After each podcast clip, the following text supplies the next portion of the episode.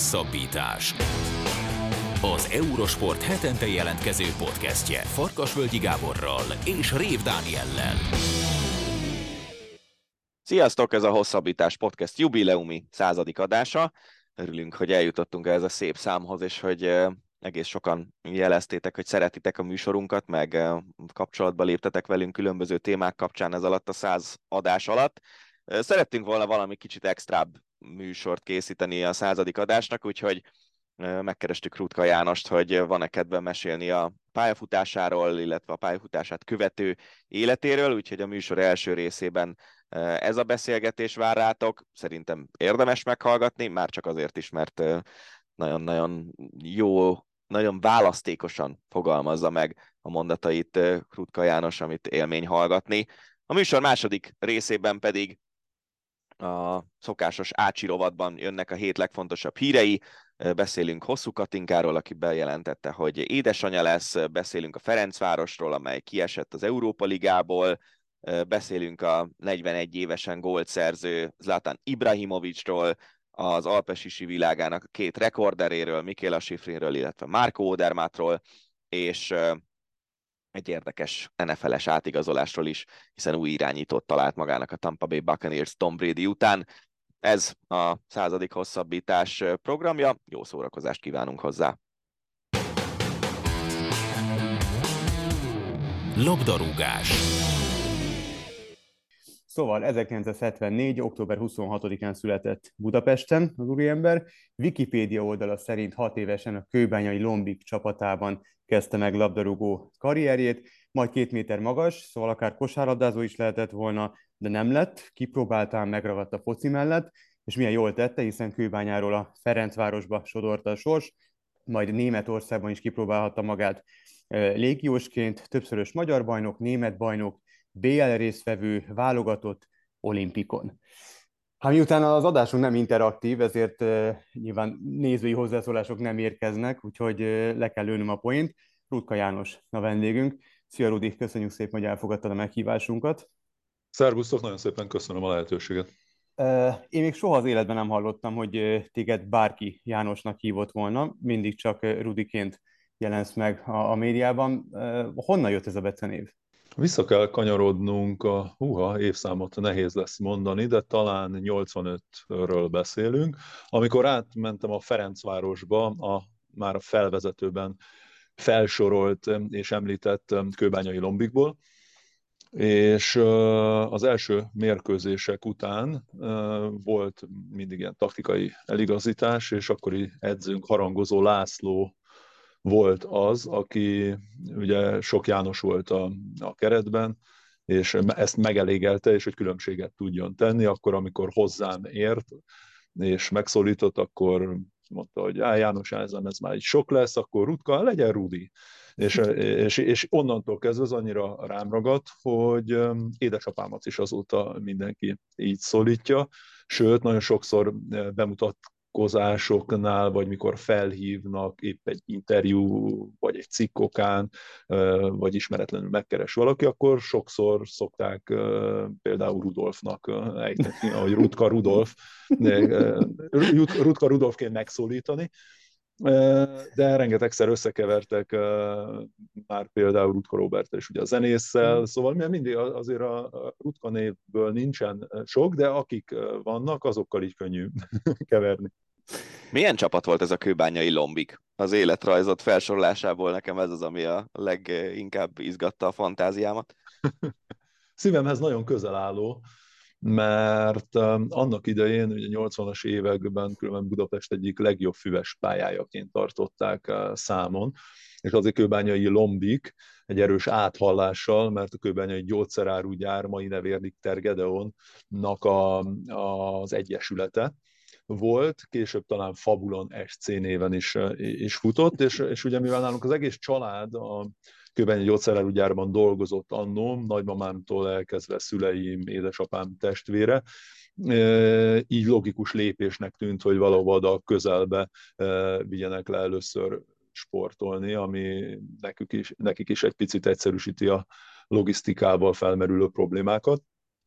Úgyhogy, úgyhogy nagyon közel áll a, a szívemhez, mert, mert mert nagyon fiatalon fogadtak be, jóval idősebbek között játszottam. Például Szabó Zsolt játékvezető is a, a csapattársam volt, szóval vele elég hamar kialakult ez a, ez a baráti kapcsolat, amelyet persze utána később a pályákon nem láttam vissza, de mindegy, ez már egy más, ez már egy más történet. Szóval, szóval az első lépések, mint mindenben, szerelemben, magán, minden az első az ilyen különleges értékkel bír szerintem az embernél, és én így vagyok kőbányai lombikkal is. A gyerekkorodban is ilyen ö, nagy növésű voltál? Csak az, arra akarok igazából kiukadni, hogyha ott mondjuk a környéken van egy kosárlabdaklub, akkor lehet, hogy most kos, volt kosárlabdázóként beszélgetünk veled, vagy rögtön a foci volt az, ami, ami így érdekelt és ami vonzott?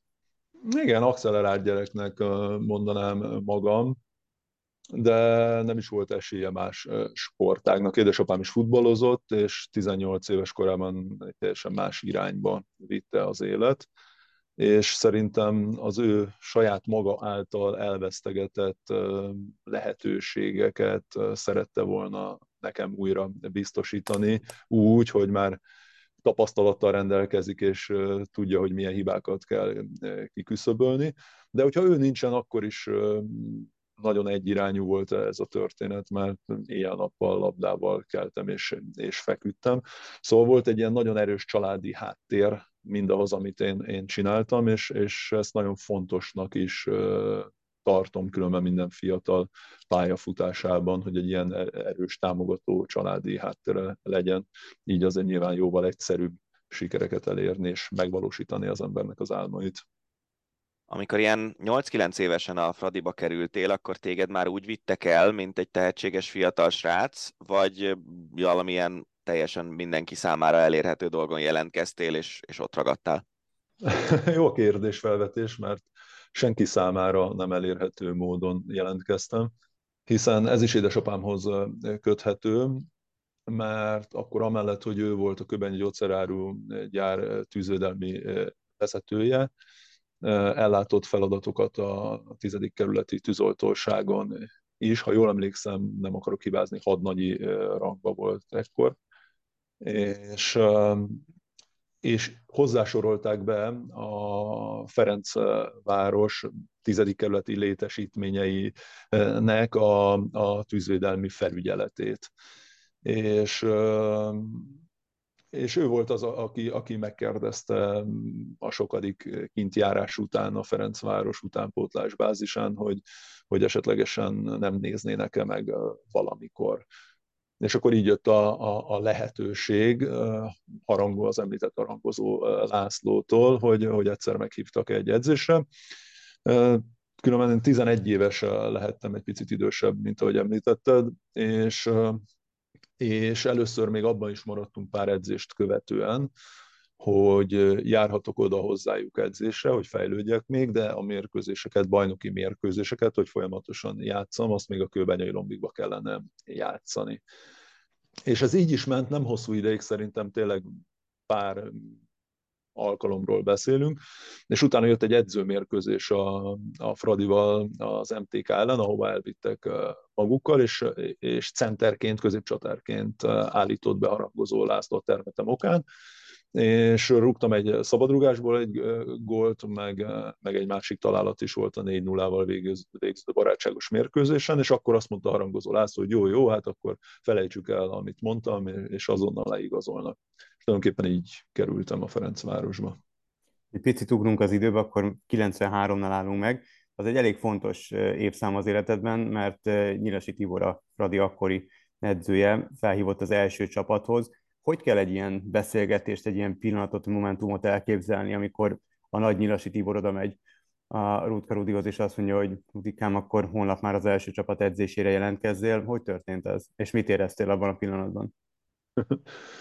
Nyilván erre nehéz visszaemlékezni magára az érzésre, de, de nem Nyilasi Tibor volt, ha jól emlékszem, aki így odajött hozzánk. Azt azért tudni kell, hogy a Ferencvárosban eltöltött utánpótlás évek alatt nekünk hihetetlen sikerorientált és sikereket elért társaságunk volt, és nem csak az én korosztályom, ahol én játszottam, különben egy, egy évvel idősebbeknél játszottam először, hanem a mögöttem jövő, a saját korosztályom is, és az egyel fölöttem levő is nagyon sikeres volt. És ennek, ennek köszönhetően számtalan bajnoki címet könyvelhetünk el az a Ferencváros utánpótlás csapataival. Volt olyan év, hogy úgy nyertük meg a bajnokságot, hogy nem kaptunk ki, és csak három döntetlen volt a, a sorban.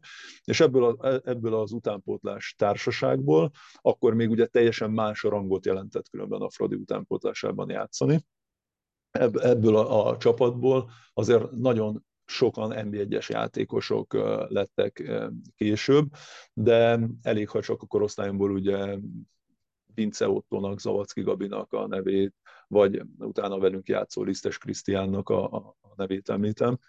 És, és amikor volt egy ilyen megbicsaklás az amúgy újra sikereket elérő Ferencváros felnőtt csapatában, 93-ban, pont MTK ellen kaptak idegenben, akkor Nyilasi Tibor annyira felhúzta magát, hogy elrettentésként felvitt hármunkat Zavacki Gabival és Lisztes Krisztiánnal, a felnőtt csapathoz, és onnantól kezdve velük edzettünk. De én úgy emlékszem, hogy ezt velünk a saját edzőink, az utánpótlás edzőink közölték, és utána, amikor természetesen utána már Nyilosi Tibor fogadott, de az hihetetlen izgalommal teli volt, amikor emlékszem Zavacki Gabival megbeszéltük, hogy nem ismertünk egyedül bemenni a Ferencváros öltözőjébe, hanem a Népligeti metró megállóba, lent az aluljáróba találkoztunk előtte, és, és akkor úgy párosan gondoltunk, hogy, hogy lelkileg nagyobb erőt képviselünk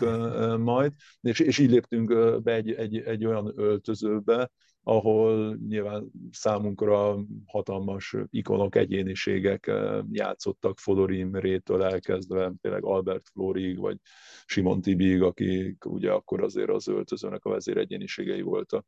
Nagyon fiatalon kerültél fel a felnőtt csapathoz, eh, még nem voltál 20 éves. Milyen egy ilyen, mekkora a különbség egy, egy felnőtt öltöző, meg egy ilyen U18, U19-es öltöző között, mert uh, amit mondasz, hogy Simon Tibor, én tőle biztos féltem volna, hogyha ilyen 18-19 évesen egyszer csak ott találom magam abban az öltözőben, de, de milyen volt annak az öltözőnek a hangulata az utánpótlás csapatokéhoz képest? Nehéz, azt, nehéz egyrészt visszaemlékezni is. A, amit tudok, és, a, és ami így egyből be, beugrik emlékként, azt, hogy hogy amúgy nagyon könnyű volt a beilleszkedés, hiszen nagyon befogadó volt a, a, a közege a felnőtt csapat öltözőjének, ami leginkább annak volt köszönhető, hogy akkor volt egy ilyen hagyománya, minden évben megszokott menete annak, hogy, hogy igen, a Ferencváros utánpótlásából kerülnek ki labdarúgók, hol több, hol kevesebb, ugye ez korosztály függő, de hogy akik ott játszottak, Telek Mancitól, Szűcs Misin keresztül nagyon sokan, ugye ők is a Ferencváros utánpótlásából kerültek fel, ők is kiválóan tudták a saját példájukon, hogy milyen az fiatalként oda bekerülni, és hogy mennyire rossz lehet esetlegesen, hogyha nem segítenek neked. Szóval minket az első pillanattól nagyon nagy szeretet fordott ott, ott fent, hiszen a belső körből, a megszokott légkörből érkeztünk, de ugyanakkor meg, meg, meg nyilván ez azért is lehetett így, mert hogy mi is megtanultuk azt a Ferencváros köreiben szocializálódva, hogy, hogy mik azok a minimumok, amelyeket egy, egy ilyen lehetőség, alkalom esetén nekünk be kell tartani.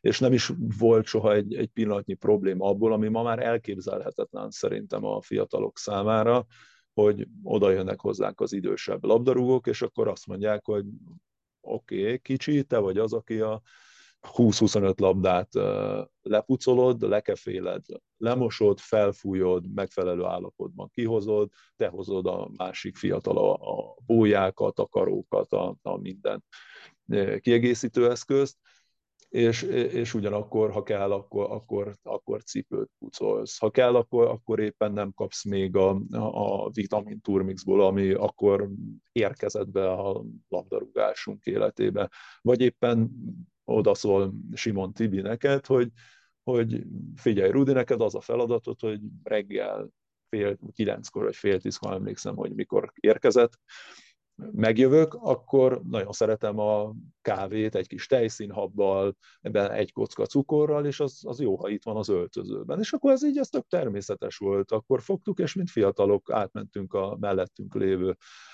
Fradi étterembe, és Simon Tibinek a kávéját elkértük, és mire megjött addigra, ki volt készítve neki. Szóval mindenki tudta a feladatát, és ebből kifolyólag nekünk, nekünk így könnyű dolgunk volt a felnőtt csapat öltözőjében. Nagyon hamar a felkerülésed után nem sokkal jöttek az igazán komoly sikerek. Az első bajnoki cím, aztán az a legendás BL menetelés. Én emlékszem, akkor mononukleózissal a László kórházban voltam gyerkőcként, és hát a László kórház az ott van az ülői úttól körülbelül egy köpésre, és a társalgóban egy akkori, akkornak megfelelő színvonalú és minőségű televízión néztük a, a Frani mérkőzéseket.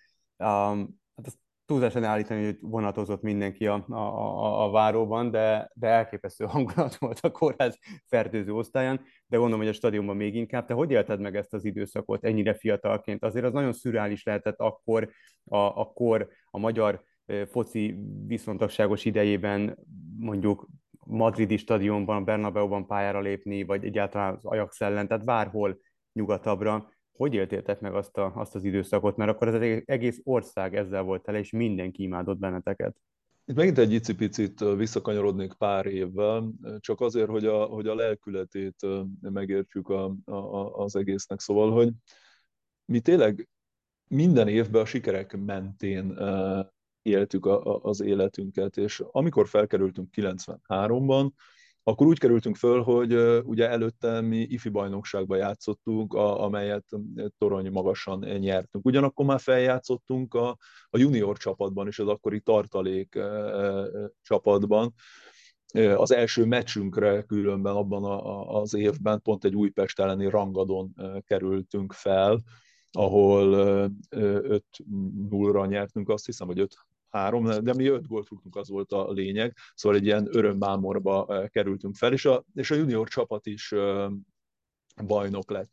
És akkor vittek minket föl, akkor vitt fel minket Nyilasi Tibor, amikor pont készült a csapat a kupadöntőre a haladás ellen. Szóval nem elég, hogy még két bajnoki cím, még egy kupadöntő és kupagyőzelem. E, ezzel köszöntünk be tulajdonképpen a, a, a Fradi felnőtt csapatának öltözőjébe.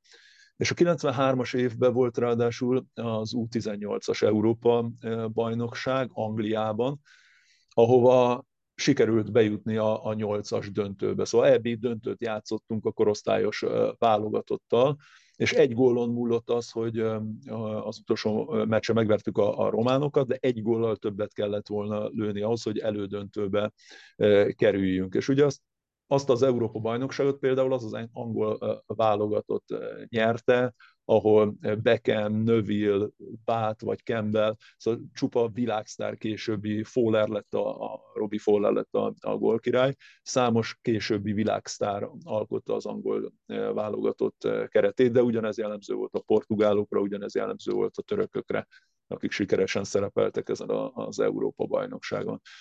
És akkor utána jött a következő év, ugye a 94-es év, ahol megint kupadöntőbe szerepelhettünk, 95-ben bajnok, szóval minden évben volt valami siker, ráadásul 95-ben már elkezdődtek az olimpiai válogatottal kapcsolatos selejtezők, és ott is siker-sikerre halmoztunk, és, és ebből a, a pozitív flowból kerültünk bele tulajdonképpen a bajnokok ligája menetelésbe. Szóval az ember így, csak azért érzékeltetem, hogy az ember így fel sem tudta kapni a fejét, azt se tudta, hogy, hogy hol van, ugyanakkor meg egy picit ilyen természetes velejárója volt a, a, az életének ez a, ez a sok pozitív fejlemény.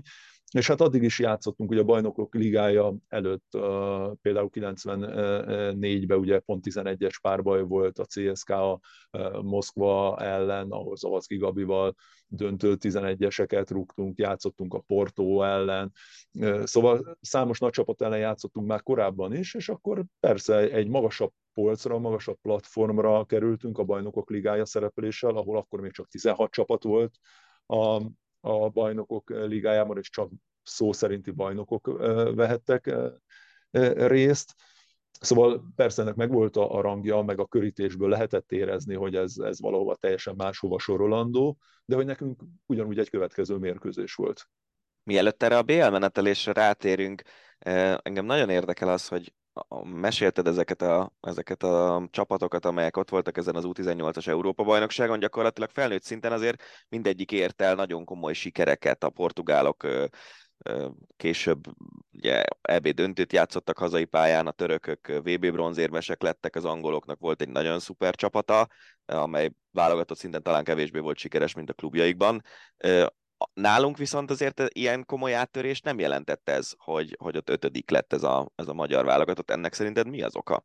A, hát most elkalandozhatunk egy, egy nagyon távoli területre, és soha nem fogunk visszajönni, mert nyilván, ha elkezdünk itt most az elmúlt 30 év utánpótlásáról, támogatottságáról és szakmai dolgairól beszélni, akkor, akkor szóval, hogy egy komplet választ tudjak adni, ahhoz nagyon sok mindent kellene érinteni de inkább onnan fognám meg az egészet, hogy, hogy mi számít sikernek Magyarországról, a magyar lehetőségek közepette és a magyar lehetőségek által. Szóval az, hogy 18 évesen te Európában az ötödik legjobb leszel, úgy jutsz ki Európa bajnokságra, különben, hogy az olaszokkal játszottuk a, a playoff selejtezőt, hogy ki fog, szóval az olaszok elleni oda-vissza mérkőzés döntött, hogy ki fog kijutni és abban a csapatban viszont Del Piero, meg Panucci, meg ilyen játékosok játszottak. Szóval, hogy és talán ez milyen jó, hogy eszembe jutott, talán ezzel kapcsolatosan tudom is szemléltetni a lehetőségeket, vagy hogy, és választ is adni, hogy miért tartunk ott. Ugye mi kettő núra nyertünk az olaszok ellen idegenben, Vince Auto szenzációsan játszott azon a, a mérkőzésen, és a, és a visszavágón, a BVC stadionban ki sem jöttünk a 16-osunkról. Hát tényleg nem emlékszem arra a pillanatra, amikor 20 méternél távolabbra kerültem volna középhátvédként a, a kapunktól, és, és csak egy núra kaptunk ki, 90 percen keresztül védekeztünk, és bunkerfutballt játszottunk, és rúgtuk, amerre álltuk a, a labdát, de mi jutottunk ki ugye összesítésben, és akkor nevetgéltek, ezt már többször elmondtam többen ezt a, ezt a példát, a mérkőzés után nevetgéltek az olasz vezetők a, a, a, az akkori VIP szektorban, hogyha annak lehetett azt nevezni, és kérdezték tőlük, hogy de hát most estek ki, és, és ettől függetlenül ilyen derűs a hangulat, hogy ez, ez minek köszönhető. És akkor mondták az olasz vezetők, hogy igen, de nem tudom, látták-e a mérkőzést, és látták-e azt a minőségi különbséget, amely a két csapat játékosai között volt. És nézzük meg pár év múlva, hogy az önök labdarúgói hol lesznek, és hol lesznek a, a, a mi játékosaink.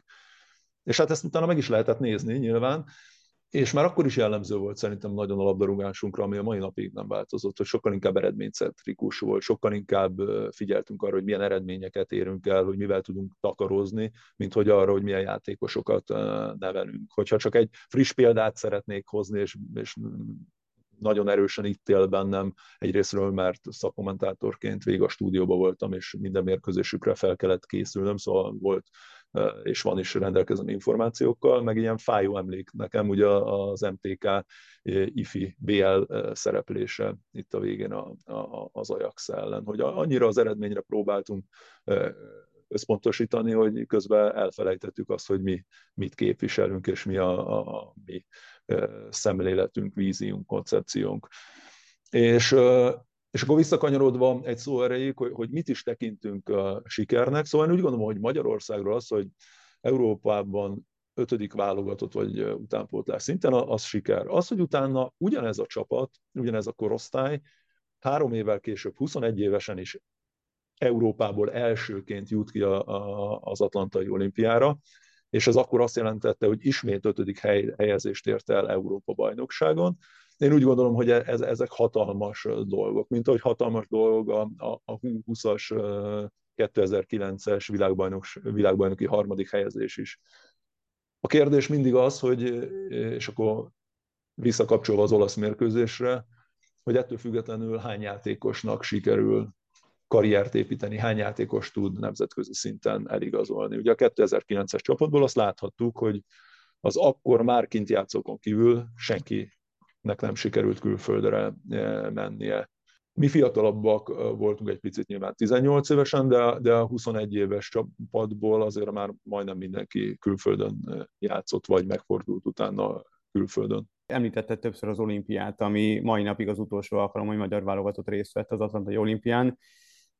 Az olimpián azért hogy az olimpiát azért átlengte egy, egy kisebb, hát nevezük balhénak, ami, ami nem sok szó esik róla, igazából csak a tényeket lehet elolvasni, hogy téged, valamint Mátyus Janit hazaküldtek a, a válogatottból. Nem is feltétlenül erre a balhéra lennék kíváncsi, mert ezt már csomó helyen elmondtátok, vagy volt róla szó, hanem inkább a, azt szeretném, hogyha szemléltetni, hogy milyen volt akkoriban a magyar labdarúgásnak a, a, a szelleme, hogy kell elképzelni az akkori világot, és mekkora a változás a maival szemben, mert ugye az a beszélgetés első részében is kitértél arra, hogy teljesen más viszonyok uralkodtak akkoriban a magyar labdarúgásban. Kevesebb volt a támogatása akár a junior, akár az ifi csapatunk az utánpótlásnak, kevesebb támogatást kapott a magyar válogatott is, a klubcsapatok is, valahogy sokkal ellenségesebb volt a, a, a légkör is a labdarúgással szemben. Ma én úgy gondolom, hogy sokkal megengedőbb,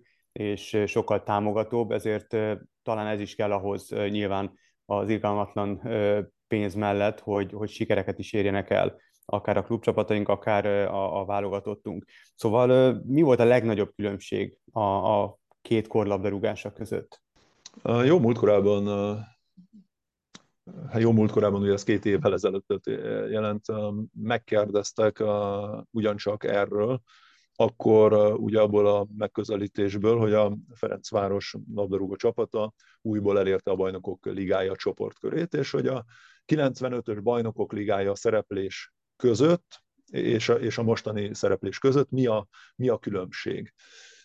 És nagyon nehéz ezekre a, a kérdésekre válaszolni, de pont kint voltunk a, az Ülői úti stadionban, Mármint röviden nehéz válaszolni. Pont ki voltunk az ülőjúti stadionban, ott vették fel ezt a, a, az anyagot, és pont azt mondtam, hogy nézzék meg a, a kis padon lévő bőrszékeknek a, a, a számát, és, és talán így lehet a legjobban szemléltetni a, a különbséget. A mi időnkben, a 90-es években annó öt szakember vezette tulajdonképpen az egész csapatot. Ugye volt egy vezetőedző, volt egy vagy két másodedző, egy kapusedző, mellette volt egy masször, egy szertáros, egy orvos, és ez, ez volt tulajdonképpen az egész stáb, 5-6-7 fő. Ha most megnézzük, ugye napjainkra hány tudományág, és én ennek nagyon-nagyon örülök, hány tudományák, hány szakembere integrálódott a, a, a labdarúgásra, mennyi mindent tudnak mérni, mennyi mindenre oda tudnak figyelni. Lassan ott tartunk, hogy minden labdarúgóra jut egy vagy két szakember, akkor, akkor azt mondhatjuk, hogy, hogy ebben változott a, a legtöbbet és, és, a, és a legnagyobbat a, a, a labdarúgás. Hogy, hogy most már ugye a tudomány ágak segítségével hihetetlen pontossággal tudnak mindent meghatározni, és hihetetlen lehetőségek. Ezek vannak a csapatok kezében, ezek közül a lehetőségek közül nyilván, vagy lehetőségek csak azt a határokat, hogy ki mennyit szeretne ebből kihasználni, ki mennyit szeretne ebből, ebből elérni. Nem voltak akkor táplálékkiegészítők, nem voltak akkor olyan mérőeszközök. És, és, és természetesen szerintem már akkor is szakmailag azért eléggé el voltunk maradva képzések terén is a, a nemzetközi középszintől, hiszen, hiszen emlékszem, hogy még, hogy még mi is annak idején ugye rengeteget edzettünk földes, meg salakos pályákon, infrastruktúra sem volt annyira fejlett, mint napjainkban. Nem volt személyre szabott képzés, ugyanúgy olyan edzéseket csináltam én is accelerált fiúként, mint esetleg az egy-két retardáltabb csapattársam, és nyilván retardált az negatív kifejezés a, a, a magyar nyelven, de szerintem egyáltalán nem az, hanem a később érő fiatalokra használnám és vonatkozik azokra, akik tulajdonképpen később so, sokkal inkább megelőzhetik fejlettebb társaikat, és sokkal távolabbra juthatnak, nagyon sok csapat sokkal inkább ezeket a, a fiúkat keresi. Szóval nem volt specifikus, nem volt specifikus képzés, és ezeknek a körülményeknek a, a hiánya vezetett nálam is például oda, hogy most úgy tudunk egymással beszélgetni, hogy összességében volt körülbelül 16 operációm, és, és ezeknek a, a sérüléseknek a túlnyomó többsége megelőzhető lett volna, ha a labdarúgáshoz kapcsolódó bármilyen terület és tudományák fejlettsége azon a szinten lett volna minimum, mint manapság. Hogyha innen indulunk ki, amit most elmondtál, hogy mennyire fejletlen volt egy csomó ága az akkori magyar labdarúgásnak, képzés, stb., akkor ahhoz képest mekkora dolog volt, hogy te ki tudtál kerülni a Bundesligába, amikor, ami, akkor, amikor már a Bundesliga akkor is Európa egyik élbajnoksága volt, ráadásul nem is akármilyen csapathoz kerültél, hanem a Kaiserslauternhez, amivel később bajnoki címet is ünnepeltél. A váltás hogy jött, a lehetőség, illetve, illetve mennyire volt szürreális a magyar bajnokságból kikerülni a Bundesligába?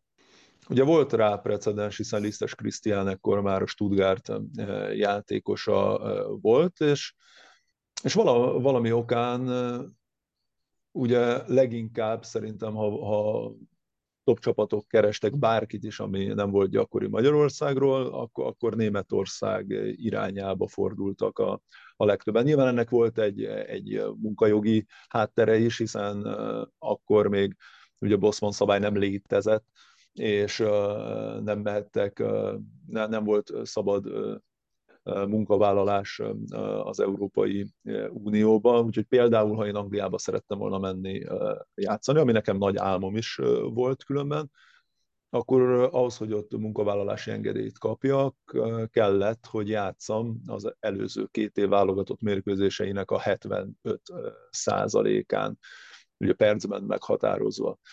És nyilván ez, ez, ezt nagyon nehéz volt teljesíteni, különben volt olyan pillanat a, a pályafutásomnak, amikor ez, ez lehetett volna, akkor, akkor sajnos nem jött össze. És hogy válaszoljak is pontosan a kérdésre, hogy a 97-98-as szezonról beszélünk, amikor Nyilasi Tibor lett újra a Ferencváros edzője, de az első fordulókban nem szavazott nekem bizalmat, és ha jól emlékszem, én 9.-10. forduló tájékán játszottunk a Győr csapatával, amikor már mindenki megsérült, és nem maradt más védős, akkor beraktak e, engem játszani, és egy óra nyertünk a Győre ellen, és én fejeltem a, a gólt. Ez volt a legelső mérkőzésem a, a, a szezonban.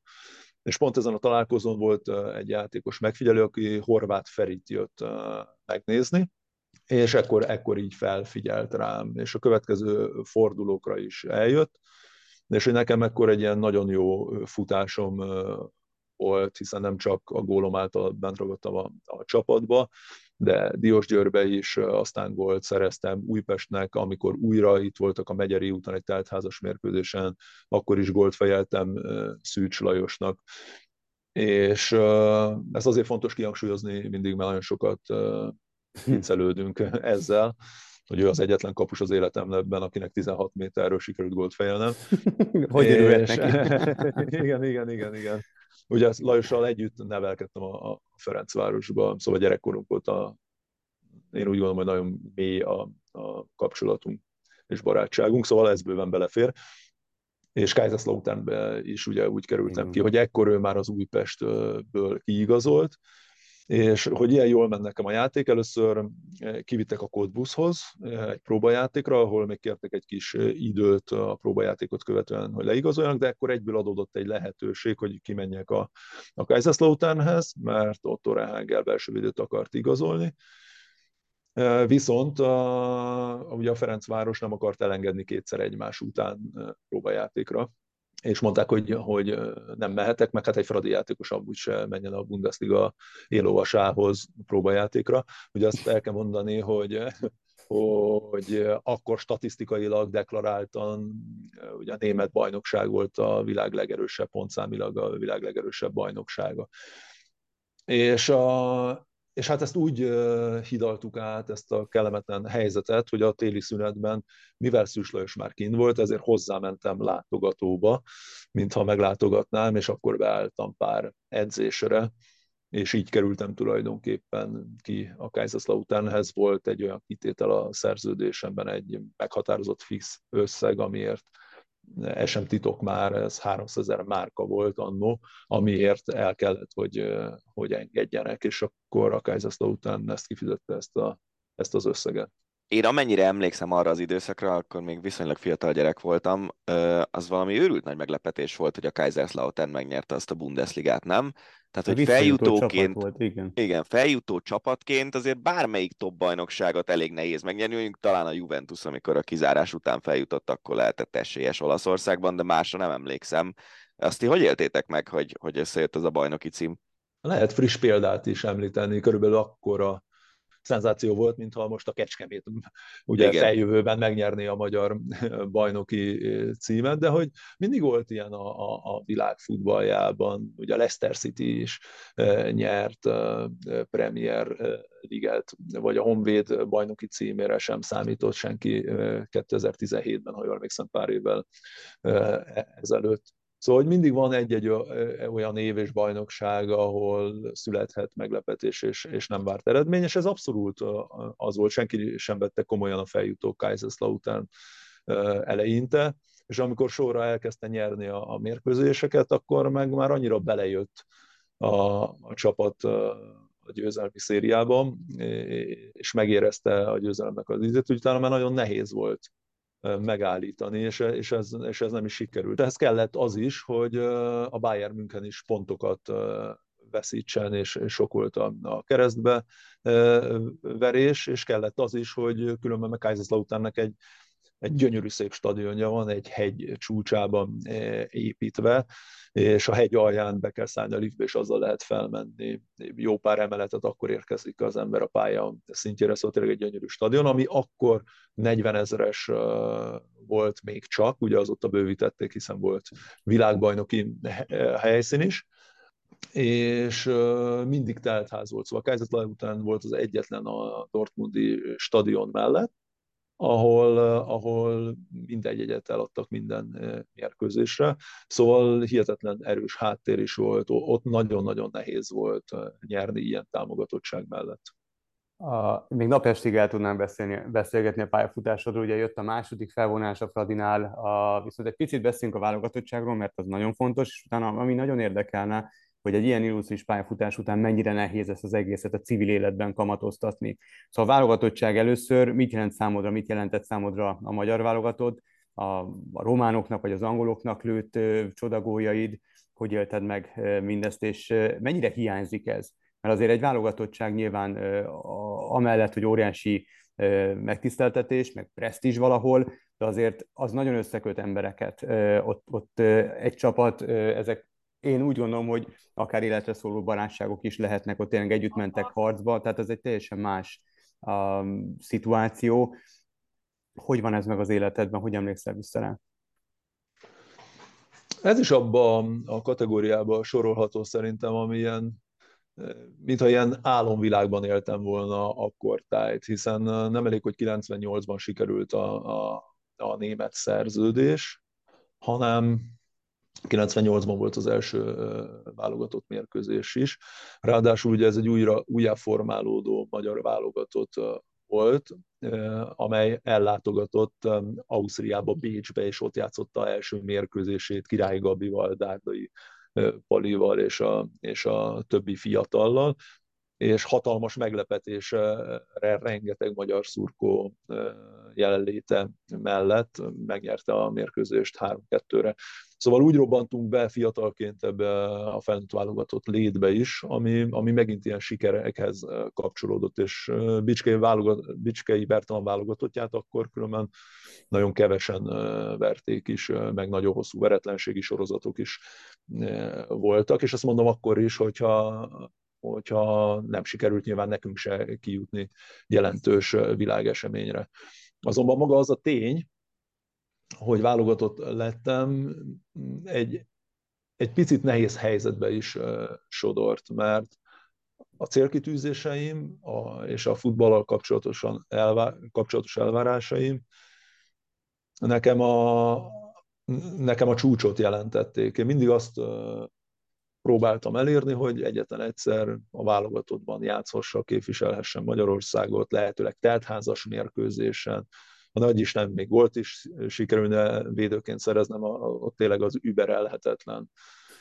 És a románok ellen, ráadásul édesanyám születésnapján ez egyik pillanatra a másikra ez így megvalósult, és azért sodort nehéz helyzetben, mert ott maradtam, hogy oké, okay, Atya Úristen, de hát elértem a céljaimat, akkor hogyan tovább, milyen motivációt lehet még eh, találni az embernek. És ha őszinte akarok lenni, ezt, ezt nagyon nehéz is volt eh, megtalálni, lehet, hogy nem is sikerült eh, igazán ezt a, a mérkőzést követően. Szóval válaszolva a kérdésre, nyilván egy angoloknak, egy románoknak lőtt gól, egy teltházas népstadionban játszott mérkőzés. Szerintem az a, az a pályafutás, a csúcsa mindenkinek. Hogy mennyire marad, vagy mennyire van hiány érzetem. Nyilván az embernek e, egy ilyen korszerű puskás arénában 67 ezer néző előtt e, jó lenne játszani, kifutni még pár percre az ölt gyepre de hogy én soha nem szoktam a múlt történésein merengeni, vagy azt vizsgálni, hogy mi miért történt. Mert vallom azt, hogy azért beszélgetünk itt egymással, azért beszélgetünk most ezzel a Rutka Jánossal jelen pillanatban, mert hogy ezek történtek az életében, és minden tökéletes volt úgy, ahogy, ahogy van. Na, jó gondolatok ezek. Mennyire volt nehéz a, átállni a profi sportból a mindennapi a civil életbe, illetve neked nem is annyira civil az életed, mert azért te itt, itt társadalmi kérdésében fogalmazol meg nagyon markáns véleményt, folyamatosan szerepelsz szakkommentátorként, illetve most sorozatban is szerepelsz most már, ami, ami biztos óriási élmény, úgyhogy illetve vannak, hogyha az ember követ téged a különböző közösségi médiás felületeiden, akkor vannak olyan talán, és itt most én nem szeretem, nem szeretem a sztereotípiákat, de sportolóktól vagy labdarúgótól labdarúgóktól kicsit a, az átlagember számára távol álló témákban is megnyilvánulásaid, vagy akár hobbiaid, mint mondjuk a, a, a versek, amiket szoktál írogatni, hogy te egy ilyen, ilyen nagyon ilyen polihisztornak tűnsz nekem. Milyen, milyen a civil, Rutka Rudi? Nem volt annyira nehéz ez az átállás. Egyrésztről, ahogy említettem, sok sérülés is volt már, és az utolsó évet szinte azt úgy játszottam végig, hogy majdnem minden nap volt a rendszettem, hogy tudjak edzeni és tudjak mérkőzést játszani, szóval az már a szervezetemnek nem esett jól, és ott már készültünk arra az életre, hogy mi lesz majd akkor, hogyha esetleg nem tudom folytatni a, a pályafutásomat. Szóval ott már voltak tudatos lépések, tanulás, cégalapítás, amivel meg lehet alapozni esetleg a labdarúgás utáni életet is.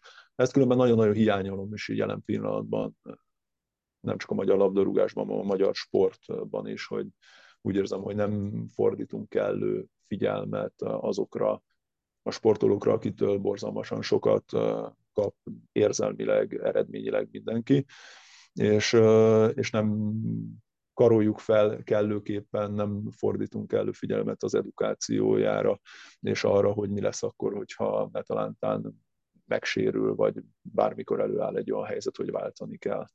És ennek köszönhetően ugye nagyon sokan pályafutások végeztével, vagy szakmán belül maradnak, és mindenkiből edző lesz, vagy, vagy nagyon nehéz feladatokkal kell szembenézniük. És utána Szerintem e, ez a, ez a tenni akarás, meg, meg alapjában én nagyon pozitív embernek gondolom magam. Ez a tenni akarás odáig vezetett, hogy mindig sodort valami lehetőséget, valami újabb feladatot elém, és kellően nyitottnak is gondolom magam mindenféle újra kultúrára, emberek megismerésére, feladatokra. Így ennek köszönhetően általában ugye el is kaptam ezeknek a feladatoknak a, a nyakát, és próbáltam meg felelni más területeken is, bebizonyítani azt, hogy, hogy egy sportoló is tanulhat, láthatják színházakba, kulturális eseményeken, elérhet sikereket az élet más területén, és hiszen rendelkezik egy olyan alappal, amelyet amúgy nagyon nehéz megszerezni, és lehetséges, hogy szinte csak a, a sport által tudja magáénak az ember. ugye ez pedig a, a kitartás, a soha fel nem adás és a, a célok iránti küzdelem.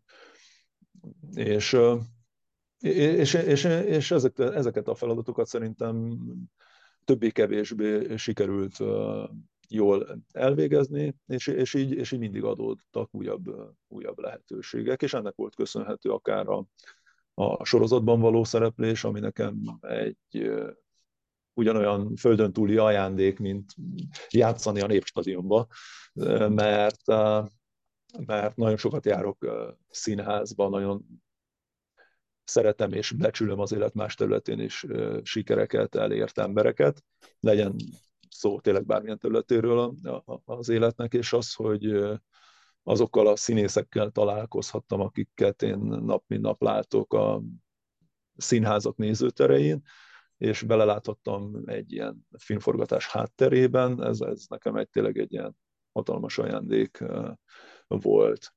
És én ebben is hiszek, hogyha, hogyha az ember így tesz dolgokért, akkor, akkor ezek a lehetőségek mindig megtalálják őt. Elég kevés időnk van már csak, de kíváncsi vagyok nagyon a véleményedre, hogy ez az értelmiségi exportoló kategória, ez miért olyan kevés emberből áll Magyarországon? Hogy, hogy rád abszolút különcként tekinthetünk, mert, mert tényleg olvasott színházba járó exportoló vagy, aki szépen választékosan meg tudja fogalmazni a gondolatait, és hogy ebből kevés van nagyon, főleg ahhoz képest, hogy hány exportolóról beszélünk. Nem lehet, hogy ez csak azért van, mert mert hogy én rendszeresen megszólalok, rendszeresen szerepelek a különböző közvetítések alatt, ennek okán ugye más platformokon is meg tudok nyilvánulni, podcasteket csinálunk, szóval engem sokkal inkább hallanak, mint, mint bárki más. Én szeretnék hinni abban, hogy, hogy nagyon sok olyan ex-sportoló van, aki kellő nyitottsággal fordul a művészetek a kultúra, vagy bármi után, ami, ami, őt, ami őt érdekli. És, és, és azt tapasztaltam, hogy, hogy leginkább Magyarországon vannak ilyen erős sztereotípiák a sportolókkal, azon belül is különben leginkább a, a labdarúgókkal kapcsolatosan. És ezzel, e, e, és ezzel összefüggésben nyilván én is rengetegszer poénkodok, mert engem is sokszor lefocistáznak például, bocsánat, és, és mindig poénkodok ezzel is, hogy nyilván a focista, a focista az egy annyira erős megkülönböztetés, hogy annál már talán csak a focista feleség rosszabb. Nem, és hogy mi akkor mindig eszkuzálják magukat az érintettek, pedig eh, nyilván ezt viccnek eh, szánja eh, az ember, de, de hogy, hogy tényleg itt egy nagyon erős negatív kép szerepel a labdarúgókkal kapcsolatosan, viszont ez engem valahol motivált is egész életemben, hogy, hogy ebből a körből így kitörjek egy, egy picit, és hogy, és hogy legyek, legyek más, mint amit nagyon sokan gondolnak. Hát azt hiszem nyugodtan mondhatjuk, hogy sikerült, és csak bánhatjuk, hogy a műsoridőnk végére értünk, mert lett volna még egy csomó témánk, ami, amiről érdeklődtünk volna nálad, talán majd egyszer legközelebb. Köszönjük szépen Rutka Jánosnak, hogy a rendelkezésünkre állt, és köszönjük a beszélgetést. Nagyon szépen köszönöm, minden jót kívánok. Ácsi. A hét legérdekesebb hírei. Mi az árásként jöjjön az Ácsi rovat, szokás szerint egy öröm hír így kezdésként. Hosszú Katinka az Instagramján egy posztban jelentette be, hogy babát vár, régóta plegykálták, és elnézve a pocakod, azért elég nagy már az a, a baba, úgyhogy innen is gratulálunk neki. Elég ötletes, meg, meg aranyos posztban jelentette be Katinka az örömhírt. Azon gondolkodtam, hogy, hogy ez mennyiben befolyásolhatja mondjuk az olimpiai részvételét, hogy ő még gondolkodik-e olimpiai részvételben, vagy, vagy nem. Nagyon sokszor előfordul, ugye pont Kozák Danuta is ö, így indult neki a, az olimpiai ciklusnak, hogy, ö, hogy babát várt, megszületett a baba, és utána neki állt az edzéseknek, és állítólag ö, a, a, a szülés ö, olyannyira feldobja a, a női sportolókat, meg olyan nem tudom, energiákat, nem tudom, miket szabadít fel, hogy szinte újult erővel tudják belevetni magukat a, a munkába, amit így nem, nem tudom, visszagondolva a mi gyermekeink születésére is a picikorukra elég nehezen tudok elképzelni, és minden tiszteletem az anyukáké, akik ezek után még beleállnak egy, egy profi sport felkészülésébe. Szóval ezen gondolkodtam, hogy ez mennyire befo- mennyiben befolyásolja a pályafutását. Szerintem nagyban, de, de igazából részben azt mondod, hogy nagyban, részben meg szerintem igazából már nem. Uh-huh. Hát én, én azt hiszem, hogy, hogy persze hosszú Katinka mondjuk 2022-ben bizonyos számokban még mindig a világ egyik legjobb úszójának számított, de azért már messze nem az a hosszú Katinka volt, aki volt mondjuk 2016 környékén, amikor ugye Rommá nyerte magát olimpián. Én, én azt gondolom, hogy ha most mit, mit tudom én, így ránézésre ilyen június, július környéke lehet az a szülés, lehet, hogy május, nem tudom, tehát mit, igazából mindegy, mondjuk 12-14 hónappal, vagy, vagy 15 hónappal maximum az olimpia előtt. Nem, nem tudom elképzelni azt, hogy ő ö, visszatérjen arra a szintre, hogy neki legyen értelme elindulnia. Mert szerintem a hosszú katinkaként egy olimpiára elmenni azért, hogy, hogy hetedik legyél, és ezért erőltetni a, az úszást egy kisbaba, kisbaba anya, anyjaként, annak én nem látom értelmét. De aztán lehet, hogy ő teljesen másképp gondolkodik erről, és nyilván természetesen itt az ő döntése kell, hogy legyen az, hogy most itt felkészül erre az olimpiára, vagy nem, mm, akár csak az, hogy folytatja még a pályafutását ezután, a szülés után, vagy nem. Szerintem nagyon jó példák vannak a nemzetközi sportvilágban arra, hogy valaki szülés után nagyon sikeres tud lenni uh-huh. még a sportjában, tehát egy, ott a lehetőség, de valahogy én azt érzem egyébként, hogy a, hogy a vállása óta ö, szerintem neki már nem, nem volt az úszása az első számú dolog az életében. És szerintem ez, ez az a sport, amit bármilyen korban nagyon nehéz úgy űzni, hogy, hogy nem ez a legfontosabb dolog az életedben, de 35 év körül meg aztán végképp és, és jönnek tényleg a 16-18 éves lányok, akik iszonyatos eredményeket érnek el, és, és ezzel nagyon nehéz ebben a korban fenntartani a, a lépést. Én 37 éves vagyok, és így érzem magamon, hogy a, az amatőr kézilabda bajnokságban is már nem vagyok annyira gyors, már nem, már nem ugrom akkorát, ilyenek, tehát hogy, hogy ez, ez, ezek, ezek persze LeBron James, hogyha elkölt másfél millió dollárt egy évben a testére, akkor lehet nagyon magas szinten sportolni ebben a korban, de, de nehezebb. És, és egy újszülött csecsemő mellett szerintem végképp nagyon nehéz. Hát de meg kell találni a motivációt, és azért három olimpiai bajnoki cím, tehát amikor már mindent elértél, pontosan. Is, akkor ott már nehéz megtalálni a motivációt, még akkor is, hogyha korszakos zseni vagy a magas sportágában. Úgyhogy... Pontosan. Úgyhogy én azt gondolom, hogy, hogy lehet, hogyha ha most ez a baba nem jön, akkor, akkor még hosszú Katinka olyan szintre edzette volna magát a Párizsi olimpia előtt, ahol, ahol képes érmekért küzdeni. Én, én személy szerint nem gondolom azt, hogy, hogy így nem tudom, bő egy évvel egy, egy gyermek megszülése után ö, képes lehet oda eljutni. De ha igen, az meg, az meg valami egészen nagy sztoria lenne az olimpiának. Ez fantasztikus lenne, így van. Na, meglátjuk.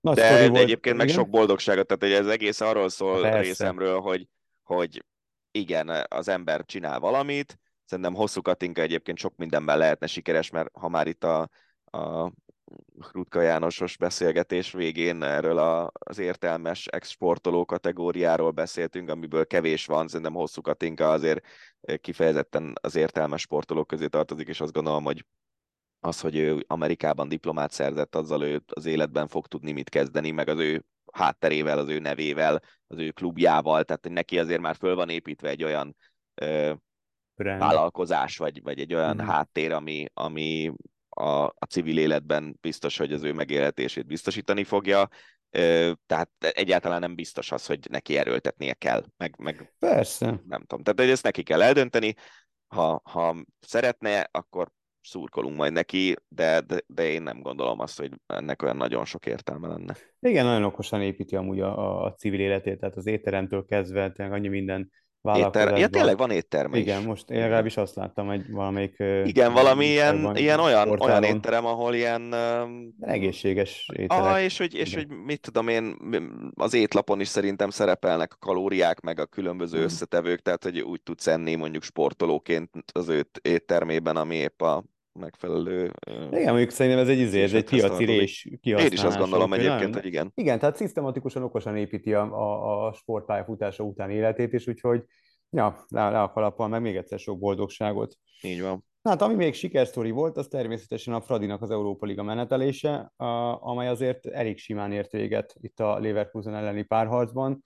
Bár az odavágó a Leverkuseni mérkőzés ez szerintem abszolút nem volt sima, és ott egy bal szerencsés második góllal lett meg a Leverkusen második találata, és nagyobb előnye, amelyet viszont a Ferencváros otthonában egy másodperc alatt növelni tudott, vagy kis túlzással másodperc alatt. A, te hogyan értékeled, Tomonya a kedvenc témád, ezt az egész Fradis Európa Ligás menetelést? Hát szerintem többet kihoztak belőle, mint amit gondoltunk, vagy én, én igazából azt gondoltam a sorsolásnál, hogy ebből a csoportból tovább lehet jutni. Uh-huh. De mondjuk a, azok a srácok, akik itt a szerkesztőségben jobban értenek a focihoz, meg a magyar focihoz, ők azt mondták, hogy azért ez valószínűtlen. Én a Leverkusenről is azt gondoltam, hogy nem egy verhetetlen csapat. Tehát tényleg szerintem ma a Fradinak el kell jutnia arra a szintre, hogy a top bajnokságok mezőnyének a végét elérik. Nem is feltétlenül a Premier League-et, de mondjuk a, a Serie A, mezőny vége, a, a spanyol bajnokság mezőny vége, meg a német bajnokság mezőny vége, és mondjuk a Franciaországban még csak nem is, lehet, hogy nem is a vége, hanem inkább az alsó közép, hogy ezt a szintet ebből a pénzből már el kéne tudni szerintem érni.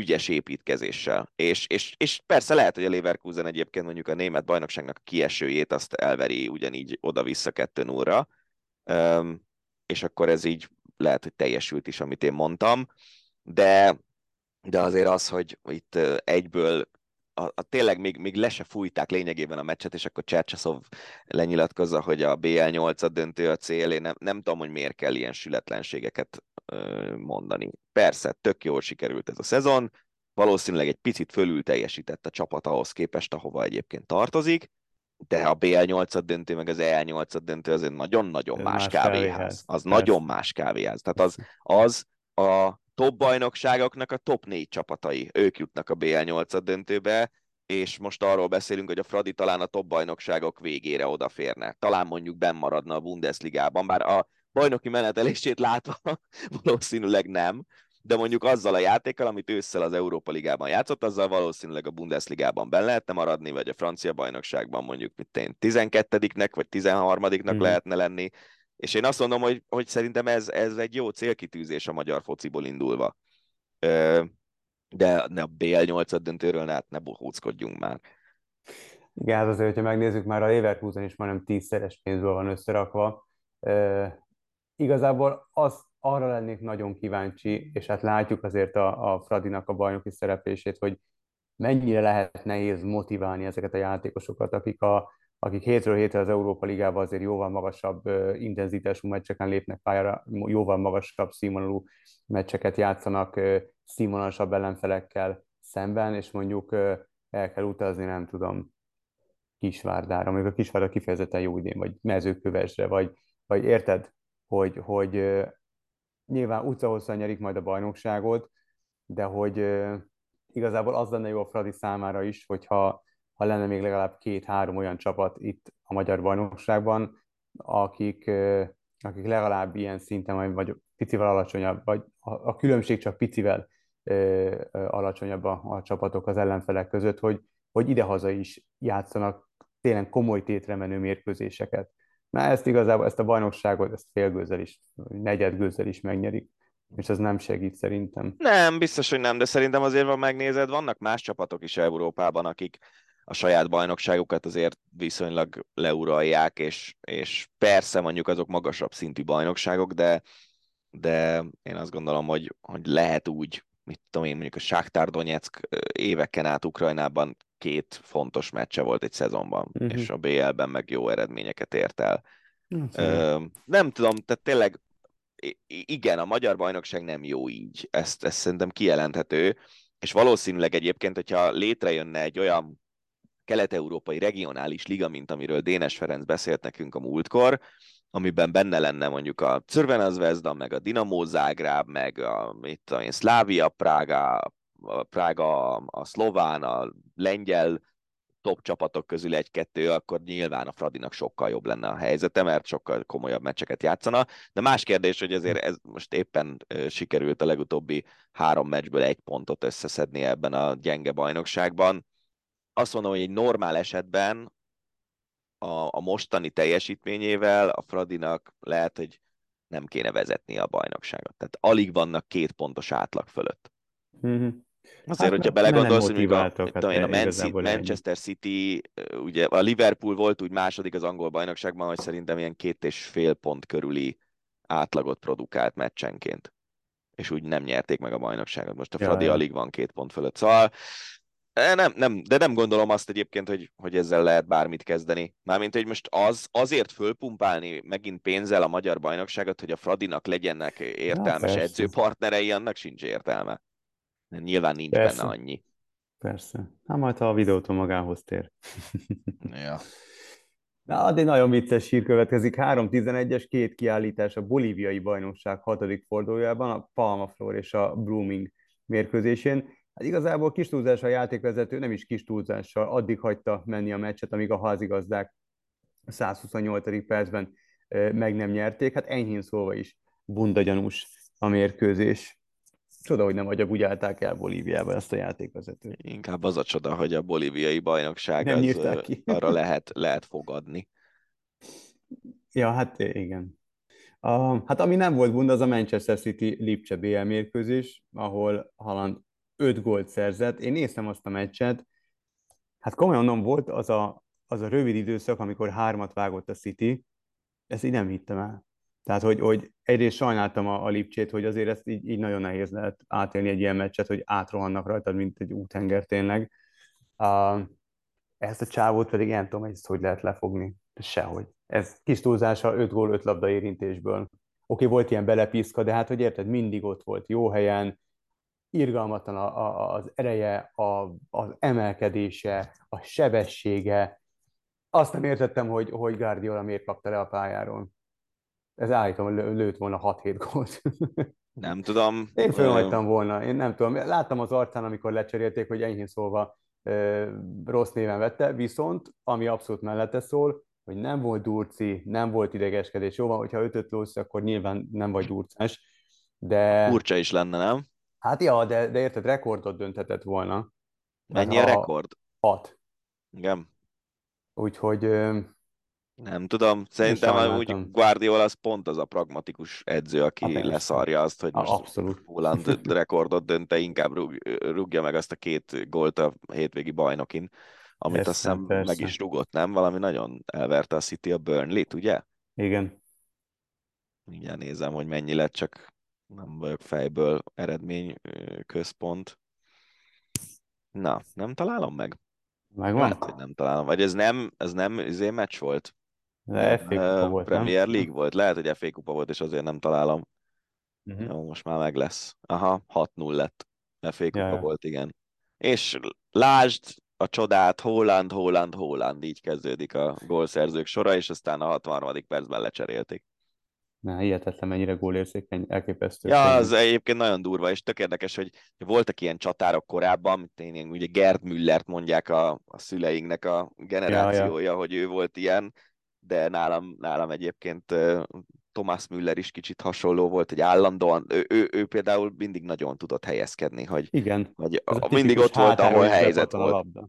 Ja. Igen. De, Igen. de Holland az biztos, hogy ő, ő, ő nagyon sok ö, olyan tulajdonsággal rendelkezik, amivel egy, egy jó csatárnak rendelkeznie kell. Tehát tényleg marha gyors, iszonyú erős. Nagyon, nagyon. Távolról is iszonyú nagyokat lő, közelről is ott van, ahol, tehát ő helyezkedésben is jó, lövésben is jó, passzokban is jó, ő nagyon sok mindenben jó. Igen. Igen. Még a végén aranylabdás lesz. Az messzi lesz. Te hát figyelj, hát jól látom, igen? hogy itt a hírek közül hiányzik a, az El Clasico összefoglalója, ha már a City szóba került, ugye Guardiola megjelent a barcelonai El Clasicón vasárnap este. Ja, hát figyelj, nem, nyilván 12 ponttal vezeti az a, a kemény, hogy igen, tudom, hogy tudom. Volt egy fogadásunk, hogy nem tudom már mi volt, hogy, hogy ha, én azt mondtam nyilván, hogy nem nyeri meg a bajnokságot a Barca, erre richtig megnyerik, hogy nem tudom, elmegyünk valahova kajálni, vagy sörözni, vagy nem tudom, és én állom, vagy valami ilyesmilyen Én, én abban biztos vagyok, hogy sör volt benne, de ja, ja. szerintem lesz olyan hallgatónk, aki erre emlékszik, és megírja nekünk, úgyhogy ha így lesz, akkor köszönjük szépen. Hát ha azok a világ röhelye lesz, hallod, akkor tényleg tökön szúrom magam, hogy a Barcelona megnyeri a bajnokságot, a Bayern meg nem. Miért a német bajnokság szoros? Én nem hát, követem. Ahogy ne lenne szoros. Hát most éppen sikerült a Bayern Leverkusen-től kikapni a Bayernnek. Na, akkor Fradival egy platformra kerültek. Abszolút. Abszolút, igen. Úgyhogy, ja, hát olyannyira, kettő-egy lett a mérkőzés végeredmény, és olyannyira szoros, hogy a Dortmund vezet egy ponttal, aztán jön a Bayern 52-vel, az Unión 48-al, Freiburg, Lipcse, a Frankfurt, tehát itt ez most én nem gondolom, hogy az Unión meg fogja nyerni, vagy megnyerheti a bajnokságot, ez vagy Bayern, vagy Dortmund, Hát de, de figyelj, hogyha, hogyha a Barca, a Barca bajnok lesz, a Bayern meg nem, akkor ami nagyon drága helyre kell meghívjál vacsorázni. Azon gondolkodtam, hogy kiegyeznék-e azzal, hogy a Bayern megnyeri a BL-t, de nem nyeri meg a Bundesligát. Hát, hát én a helyetben biztos. Hát, de azt a Bundesligát csak meg kéne azért nyerni. Hát jó, de abból már van elég, nem? BL-ből hát meg elég. sose elég. Hát jó. Na, majd meglátjuk.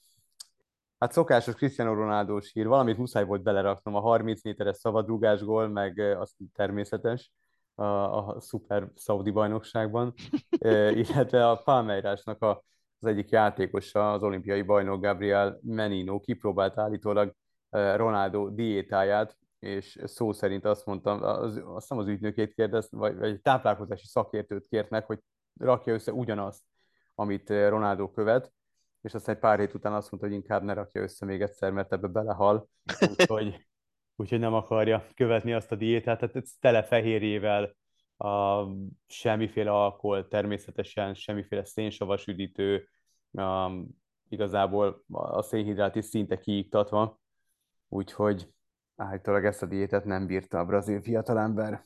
Hát megértem.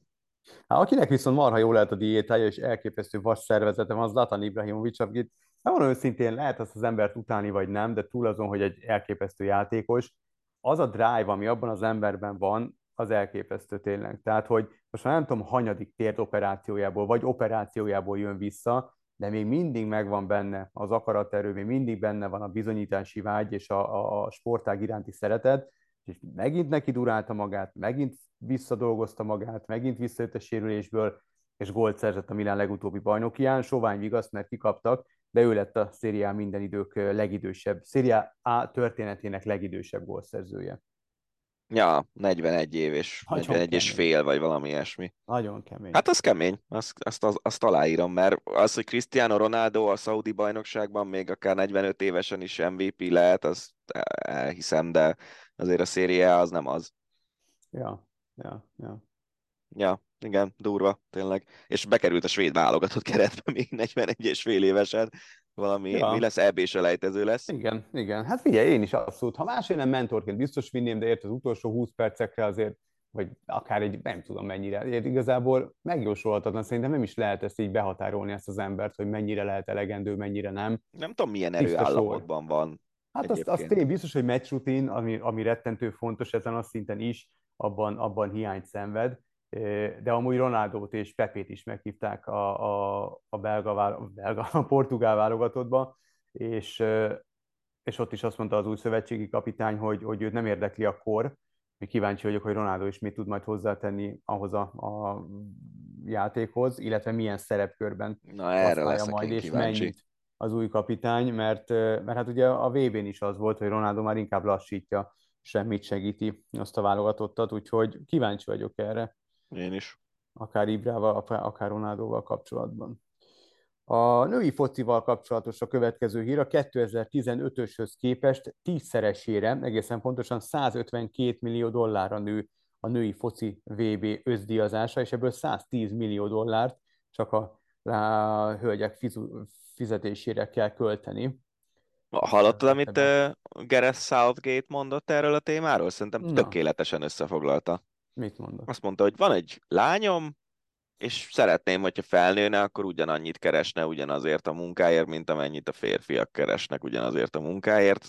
Nem tudok ellent mondani lányos apaként. De hát ebbe a vitában nem most fogunk belemenni, de tök jó iránynak érzem ezt, úgyhogy tök jó. Ja. Gary Lineker ugye, az nagyon kemény volt az elmúlt hetekben. Ugye múlt héten nem volt adásunk, úgyhogy erről úgy, ahogy lemaradtunk, de hát még mindig beszélt téma. De múlt hét pénteken felfüggesztette Gary Lineker műsorvezetői megbízását a BBC, brit közszolgálati tévétársaság, miután a korábbi legendás csatár a Twitter bejegyzésében éles szavakkal marasztalt el a konzervatív párti brit kormányt, annak bevándorlási törvénytervezete miatt. A, itt sokszor elhangzott, hogy, hogy ne, lenáciszta, a, akkor egyáltalán hát áttételesen. nem volt. Jó, de arról ezt a szót beszélt, nem hogy... használt, ennél azért lényegesen a, a intelligensebb, viszont felemeli a hangját társadalmi kérdésekben, és azt gondolnánk, hogy tőlünk nyugatabbra ez teljességgel megszokott, és ezért nem üti meg a bokáját egy közszolgálati televíziónál dolgozó, ráadásul legenda státuszban lévő munkatárs. Hát aztán mégis letiltották Linekert, és ami nekem baromian tetszett, hogy, hogy mindenki kiállt Lineker mellett, az összes kolléga, és például Ian Wright, a korábbi Arsenal legenda is azt mondta, hogy már pedig ő akkor nem ül be a stúdióba, Ellen Shearer is szintén kiállt Lineker mellett, és a BBC adásai gyakorlatilag műsorvezetők és tábok nélkül kerültek adásba. Aztán később megállapodott állítok a BBC, és, és békét kötöttek a felek. Lineker állítólag odafigyel majd a tweetjeire, nem hiszem, hogy, hogy Lineker kordában lehet és kell tartani, és nem, én nem tudom, hogy mi a megállapodás háttere, de nagyon csodálkoznék, hogyha Lineker úgymond lement volna kutyába, és visszatért a képernyőre. Szerintem ez egy nagyon sokréti kérdés, és nem, nem lehet szerintem teljes mértékben igazságot, uh-huh. Igazságot adni senkinek. Az alaphelyzetet szögezzük le, hogy tökre egyetértek azzal, amit Lineker gondol erről a kérdésről, és óriási szólásszabadság hívő vagyok. Ugyanakkor valamilyen szinten eh, hasonlónak érzem ezt az ügyet ahhoz, mint amikor valaki ellenkező előjellel mond valamit, ami az ő véleménye, talán a legékesebb példa mostanában az Kanye West, vagy Kyrie Irving, és akkor a szponzorok azt mondják, hogy én nem támogatom tovább. És hogy a BBC ugye az a nagy különbség, hogy ez egy közszolgálati csatorna, és nem szponzor, hanem munkáltató. És szerintem nagyon, nagyon nehéz meghúzni azt a határt, hogy, hogy egy munkáltató az, az mennyire szólhat bele abba, hogy az ő alkalmazottja az mondjuk a, az a cég szellemiségével ellentmondó dolgokat ö, nyilatkoztat ki nyilvánosan. Szerintem ez egy tök érdekes kérdés, és nem is, én, én nem gondolom, hogy, hogy ebben teljesen igazságot lehet hirdetni, mert mit tudom én, hogyha én elkezdenék valami olyanról tweetelni, ami az Eurosport értékeivel szembe megy, akkor jogos lehetne az, hogy mondjuk azt mondják, hogy ezt hagyjam abba, vagy levesznek a képernyőről, vagy kirúgnak durvább esetben. Ugye a, a Lineker tweet, amin kiakadtak nagyon az angolok, hát az angol konzervatívok leginkább, az, a, az az volt, hogy a 30-as évek Németországának a retorikájához hasonlította azt a retorikát, amivel a, a jelenlegi angol kormánya a bevándorlókhoz viszonyul, amit persze lehet lenácizásnak is venni, meg lehet szofisztikált megfogalmazásban lenácizásnak is venni, meg mindenfélének lehet gondolni.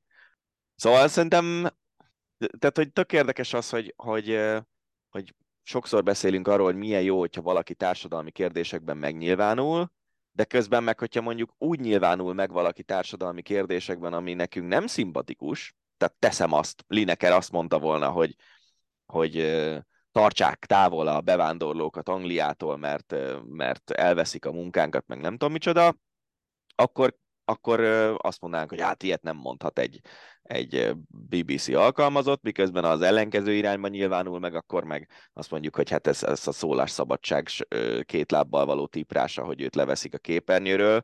Szóval azt hiszem ez egy, ez egy nagyon összetett kérdés, és, és, és tényleg az a kérdés, hogy mondjuk abban a szerződésben, amit Lineker aláírt annó a BBC-vel, ott szabályozva van ez. Mert ha nincs, akkor mondhatsz, amit akar, szerintem. Na, ezt, ezt akartam én is mondani.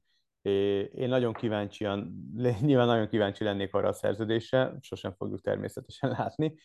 Nem hiszem, hogy Gary Lineker valaha aláírt volna egy ilyen szerződést, de bevett szokás az, akár itt Magyarországon is a, a közszereplők, talán így lehet hívni őket, példája, hogy kírják a Twitter, Facebook, Insta, akármilyen fiókukra, hogy ami posztokat ő kirak, az a személyes magánvéleménye. És hogy nem szabad összemosni a csatorna, vagy bármi hely, ahol dolgozik, annak a, a véleményével és megnyilvánulásaival. A, én nem hiszem, hogyha nagyon radikális tweeteket kéne kidobnod, vagy megnyilvánulásaidnak kellene lennie, hogy, hogy az Eurosporton bármilyen ilyesfajta a, sérelem érjen, vagy, vagy, vagy retorzió érjen minket, téged, bárkit. Ez egy eléggé jó értelembe vett szabadszellemű ö, vállalat, és, és még az életben nem szóltak bele, hogy mit, hogyan kommunikálunk, de nem is fordult elő az, hogy nagyon radikálisan visz, visz, szóltunk volna hozzá bármilyen témához, vagy nyilvánultunk volna meg bármilyen témában. Nem tudom, ugyanakkor valamilyen szinten persze meg tudom érteni a BBC-t is. Ja, a BBC-vel kapcsolatban az is így a hátteréhez hozzátartozik, hogy mostanában állítólag azért vannak olyan hangok, amik szerint így a kormány szeretne kicsit jobban megnyilván, vagy hogy mondjam ezt szépen, kicsit kezdi, kezdi rátenni a kezét a BBC-re Aha. állítólag, de nem tudom persze, hogy ebből mi igaz. Um, nem, nem, én, én, nem, nem, valahol? Jó, az, hogy a kormány ráteszi a kezét a közmédiára? Aha. Ilyenről még nem hallottam. Na jó van akkor. Nehogy már Szerencsére. Gondolj, már, gondolj bele, hogy pont a BBC lenne az Pontosan. első a világon. Pont a britek. Ezek az orosz közmédia milyen jó. Így van. Na mindegy, szóval viccet félretéve, ne, nem tudom, hogy ez, ez igaz-e. Az biztos, hogy a BBC-t azt mi is, mint egy ilyen szakmai etikai csúcs tartjuk számon bár egyébként az érdekes volt, nem tudom, hogy a, a Crown-nak a legutóbbi évadát láttad, de ott azért volt olyan, Igen. volt olyan jelenet sor, meg, meg volt olyan szála a sztorinak, hogy ott azért nem teljesen az etikai standardeknek Igen. megfelelően sikerült azt az interjút lefixálni Diana-val. Igen, um, pont, pont ezt fel akartam hozni példának, csak nem tudtam, hogy érdemes-e itt a sporttal összekapcsolni a, a Netflixen futó sorozatot, de tök jó, hogy felhoztad, igen, az egy nagyon jó példa erre. Ja. De nem tudom, tényleg, tehát én, én, én annak vagyok a híve, hogy mondhasson mindenki bárkit, és, és hogyha Krutka János szeretett volna még a Spiller TV-nél dolgozni, azok után, hogy egy olyan ö, posztot rakott ki, ami a, a Spiller TV propaganda részével teljesen szembe megy, akkor dolgozhatott, tehát hogy dolgozzon nyugodtan, ha szeretne, és nem szabadna senkit kirúgni a magánvéleménye miatt. Ugyanakkor meg tényleg ez, ez, ez már inkább ilyen munkajogi kérdésé válik egy idő után, hogy mi az, ami belefér, mi az, ami nem. Közszolgálati tévé az más, mint egy kereskedelmi tévé, mert a kereskedelmi tévének van egy tulajdonosa, ő, hogyha úgy dönt, hogy ő nem szeretne valakit alkalmazni, akkor nem alkalmaz. Szóval Igen, ezek... Emlékezz vissza, az M4 fiatal kommentátorát is azért billentették Tudom. ki. Egy határozott mozdulata az állásából, mert kiállt Gulácsi mellett. Tudom, ja, de még csak nem is, azt hiszem, hogy csak lájkolt egy poszt. Egy smile, vagy egy smile, itt talán egy Valami emoji volt, igen. Mindegy is igazából, igen. mert ugye tényleg ez megint egy olyan kérdés, hogy sosem mondta azt a, az MTV, hogy igen, emiatt volt, de azt sem mondták, hogy nem, nem emiatt volt, hanem szépen elhallgatták ezt az egész történetet. Na, ja. Na mindegy, ne, ne, nehéz, és tényleg szerintem más, más kalapba kell tenni a közszolgálati médiát, és a privát médiát más kalapba kell tenni egy Gary Lineker szintű iszonyatos követőtáborral rendelkező embert, meg egy, meg egy Rév Dánielt, vagy bárkit, aki, hogyha írok valamit a Twitterre, akkor látja 500 ember, és ez kit érdekel lényegében. Tehát így ezek, ezek na- nagyon összetett kérdések, és szerintem nem lehet ilyen, ilyen fekete vagy fehér módon hozzáállni a dolgokhoz, hanem, hanem meg kell vizsgálni mindenféle szempontot, hogyha valamiről véleményt alkotunk. Az egész, az egész beszélgetés részt ezt e, erre az egy gondolatra szerettem uh-huh. volna kifuttatni. Ja, tök jó. Na hát rajta tartom igazából a, a kezemet a sportág hogy szoktuk mondani? Ütőerén, de melyik sportágról beszélünk? Hát a téli sportok, úgy ámlok, nem is a sporták, hanem magán, a, a globálisan a téli sportokon, a ütőerén abszolút rajta tartom a, a, a kezemet, és hoztam is a, a híreket, ahogy azt kérted. Mikael Sifrin győzelmemmel zárta az idént, 88. világkupa győzelmét aratta ezzel, óriás műlesiklásban 21. győzelem, ezzel a 80-as, 90-es évek zseniét, Renny Schneider, olyan szép ez a név, ezt úgy imádtam mindig is, Renny Schneider 20-as női rekordját döntötte meg, és hát egyéni csúcs ugye az összetetben szerzett pontok tekintetében 2206, 138 világkupa dobogó, ezzel megelőzte Lindsey Vonn, tehát ez egy történelmi idény Mikael Schifrin számára. A férfiaknál pedig már Kódermatt is nyert a hétvégén. Ugye róla beszéltünk múltkor, hogy ő megdöntheti ha jó síel, Hermann Mayer korszakos rekordját, és az összetett pontcsúcsot, amit 99-ben és 2000-ben tartott Mayer 2000 ponttal, 2042 ponttal zárta egészen pontosan Odermatt a szezon utolsó futamot, el sem kellett indulnia már vasárnap ülesiklásban. Állítólag nem is indult volna el, csak akkor, hogyha hiányzik uh-huh. még, mit tudom én. Ugye az, a világkupa döntőn csak az első 15 helyezett kap pontokat, uh-huh. úgyhogy műlesiklásban ott neki valami nagyon jót kellett volna teljesítenie, nagyon rossz rajtszámmal, és uh, bízni abban, hogy egy csomóan kiesnek mhm. ahhoz, uh-huh. hogy ő ott pontszerző legyen. Um, kezdjük Sifrinnel, ez a 14 győzelem egy szezonban, ennél neki volt már sikeresebb, úgy emlékszem, hogy volt egy 16 meg egy 17 győzelmes szezonja, de most nincs előttem a pontos statisztika, de hát ezek olyan számok, amiket így mm, épésszel nagyon nehéz felfogni. A 2200 pont is zseniális, és nem tudom, hogy, hogy Sifrinnek van-e ennél följebb, mert uh, ahhoz sokkal többet kéne versenyezni egy orszámokban, hogy a, Tina Máze féle 2414 pontos rekordot meg tudja közelíteni, illetve, ami ugye egy csillagozás, hogy most egy olyan szezon jön, ahol nem lesz se olimpia, se VB, és emiatt több lesz a világkupa verseny. Uh-huh. És, és már Odermáttal kapcsolatban is rögtön ezt mondtuk, hogy, hogy a következő szezonban már meg is dönteti ezt a saját rekordot, mert több lesz a világkupa verseny. Meglátjuk majd, hogy, hogy ez hogy alakul, de hogyha mondjuk lesz egyel több óriás műlesiklás, meg egyel több slalom, meg, meg egy picivel több Super G-ben, meg lesikláson elindul Sifrin, mint eddig, akkor, akkor akár a 2400 pont is elképzelhető. Ugye, ja, és hogyha a következő szezont úgy végig tolja, mint ezt a mostanit, akkor ő lesz az első síző, aki eléri a 100 világkupa győzelmet már a következő Ez szezonban 28 évesen. Te jó ég. Uh, Brutális számok ezek. Ja, Odermatt az, az, az azért érdekes, mert az sokáig annyira nem volt benne a levegőben, hogy meg lehet ez a 2000 pont, mert még mit tudom én, január közepén is jó pontszáma volt Odermattnak, de hogy úgy itt az utolsó, azt mondom, hogy, hogy három hét végén láttuk meg azt, hogy hú, hát igen, itt azért, hogyha megnyeri ezt a két óriás műlesiklást, akkor azért közel kerülhet, és aztán megnyeregette és, és a lesiklást azt elrontotta itt a világkupa döntőn, ott csak 15 lett, de így is egy első, meg egy harmadik helyel megdöntötte volna a 2000 pontot, és aztán megnyerte az utolsó két versenyt. Hát óriás műlesiklásban brutális, az a durva, hogy kettő másodpercnél nagyobb előnnyel nyerte az, az utolsó óriás műlesiklást Odermatt úgy, hogy ez szombaton volt, és állítólag csütörtök este sokáig és keményen megünnepelték a Super G győzelmét. És ezt ő is elmondta, meg a környezetéből is ilyen hírek jöttek, hogy ott azért tartott a bulika elég sokáig. És, és szombaton meg, meg lealázta a mezőnyt tényleg. Tehát ilyen... lehet, hogy ez kell. Hát lehet.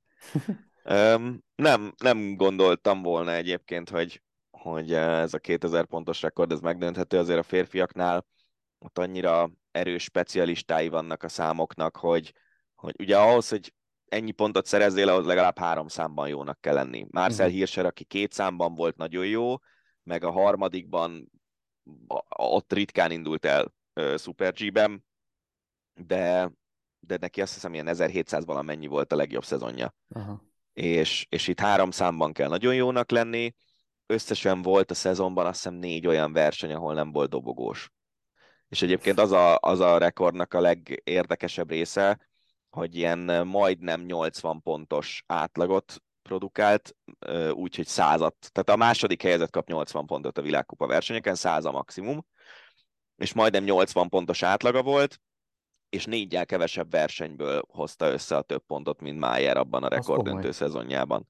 Úgyhogy ezért is mondtuk azt, hogy, hogy egész nyugodtan jövőre megdöntheti, hogyha mondjuk tényleg ott lesz csak egyel több mindegyik számból, egyel több verseny, mint idén, tehát gyakorlatilag mondjuk a VB programját azt a világkupában futják le, akkor, akkor nyugodtan fölmehet még ennél is magasabbra, de azt hozzá kell tenni, hogy azért ilyen szezont, hogy 26 versenyen indulsz el, és 22-szer dobogós vagy, ez horror.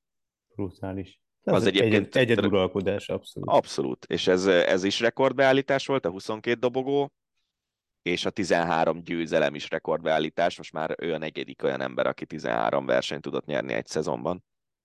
Nagyon kemény. Ja. Csak egy kicsit úgy bevezessük a hallgatókat a kulisszák közé, egy mögé.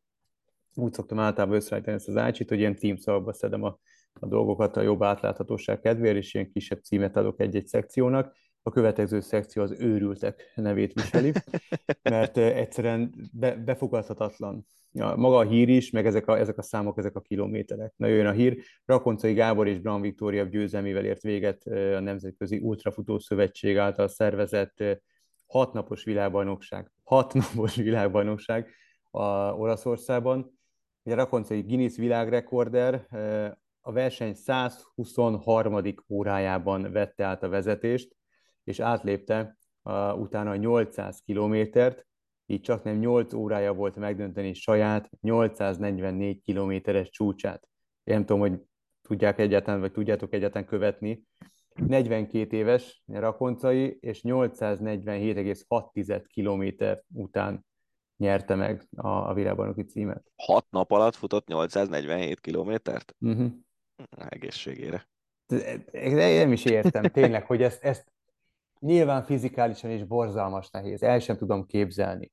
Amúgy is utálok futni. Uh, tehát, de az, hogy ezt fejben, mentálisan kezeljed, ezt a monotonitást, tehát tényleg szavakat nehéz találni erre, erre a teljesítményre.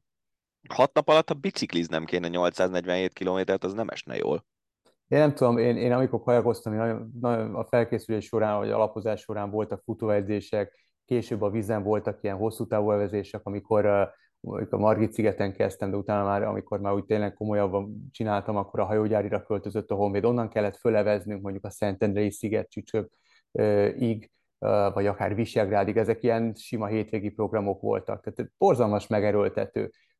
Nekem borzalmas megerőltető volt lefutni egymás után két Margit szigetkört, mert, mert gyűlölök futni. Egyszer elindul, elindultunk egy konvédos sportolóként ilyen olimpiai öt próbán, és én a bringát választottam, és 100 kilométert kellett biciklizni, ott is majdnem megőrültem, és nem feltétlenül azért, mert fizikálisan nem bírtam, hanem ez a monotonitás az, amit én borzasztóan nehezen viselek el mm. minden téren. Én nem tudom, hogy, hogy hát itt meg olyan számokról beszélünk, amit tényleg felfoghatatlan. Ja, ja. Hogy tudsz ennyi kilométert lefutni? Hát nem is tudom, hogy, hogy melyik város van 800 kilométerre. Szerintem nem nem tudom, a Düsseldorf, vagy... Hát. München az kicsit kevesebb szerintem. München Na, az ilyen 7, várja, Innsbruck az, az 700, hát nem tudom. Ne... Jó, elkocogsz Münchenig. Igen, hat már... nap alatt. Úristen, nagyon kemény. Maradunk az atlétikánál. Igazából uh, nyilván sosem öröm halálhírt, beje, vagy halálhírt kibeszélni, egy ilyen, ilyen adásban, de azért volt fontos, én úgy gondolom, beletenni Dick Fosbury haláláról szóló hírt, mert, mert ő egy nagyon fontos szereplője az atlétikának. Ugye ő az, aki forradalmasította a magasugrást, 68-as olimpián nyert, a róla elnevezett technikának köszönhetően. Ugye addig, addig volt ez a páros lábbal, ollóval átugrom, és, uh-huh. és ő volt az, aki a mostan látható technikával ugrott át a lécet, úgyhogy ő hunyt el vasárnap 77 évesen. Ja, igen, és azt gondolom, hogy azért kevés olyan sportoló van így a történelemben, aki, akinek a neve ennyire megmaradt. Uh-huh. Tehát, hogy persze egy átlagember, hogyha azt mondod neki, hogy Dick Fosbury, nem fogja tudni, hogy ki az. De azt hiszem, hogy aki mondjuk atlétikát néz, vagy atlétikát szereti, vagy sportrajongó úgy általában, ő valószínűleg a Fosbury nevet azt hallotta már és ismeri. És, és szerintem e- ezek az igazán nagy egyéniségei a sportnak, akik ö, innovátorok. És, ö, Mhm. és szerintem ez, ez, ez fontos dolog, hogy, hogy persze nyilván fontos az, hogy te lefussál, nem tudom, 10 másodperc alatt 100 métert, az egy, az egy mérföldköve az emberiségnek, de ott nem csinálsz lényegében semmi újat. Uh-huh. Míg ő olyan szinten reformálta meg a, az egyik számát az atlétikának, hogy, hogy a mai napig ezt a technikát használja mindenki. Ami nagyon faramúzik technika. Ja, Elképesztő amúgy tényleg, hogy milyen szintű ügyesség, meg koordináció kell ahhoz, hogy, hát igen. hogy így átugorjál egy, egy nagyon, nagyon magasan lévő lécet.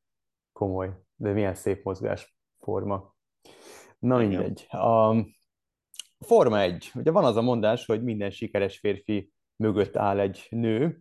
Hát Lewis Hamilton egy elég sikeres férfi, és áll t- mögötte egy hölgy, aki támogatta a pályafutásának alakulásában és a mindennapokban, ő Angela Cullen, aki fizioterapeutája volt Hamiltonnak, aztán később már ilyen igazából mindenese, mindig ott volt körülötte minden versenyen, vitte a böszme nagy táskáját Hamiltonnak, vagy éppen a, a, a két kutyájából az egyiket. Um, no, hát ez a, ez a kapcsolat, ez most megszakadt, mert hogy a hétszeres világbajnok ugye az Instagram oldalán jelentette be, hogy Angela Cullen és, és Hamilton útjai elválnak egymástól. Nem tudni a hátterét, már jó, így tudja, hogy miért, de sok sikert kívánt Úgy tűnik, hogy békében történt Hát ez. igen, de szerintem, valami történetet. Szerintem van akkor a brand Hamilton, hogy nem engedi meg, nem engedheti meg magának, hogy bármiféle negatív hír kiszivárogjon róla, úgyhogy ha nem békével váltak volna, akkor is szerintem megbeszélik, hogy ezt kommunikálják, de, de ja, én, én remélem, hogy békével, mert amúgy egy, egy tök jó munkakapcsolatnak tűnt, és nagyon úgy tűnt, hogy, hogy a két ember nagyon közel áll egymáshoz, és ilyen kvázi véd és szövetséget Igen. építettek ki. nem maguk adott interjúkat, Ja. Cullen egyáltalán.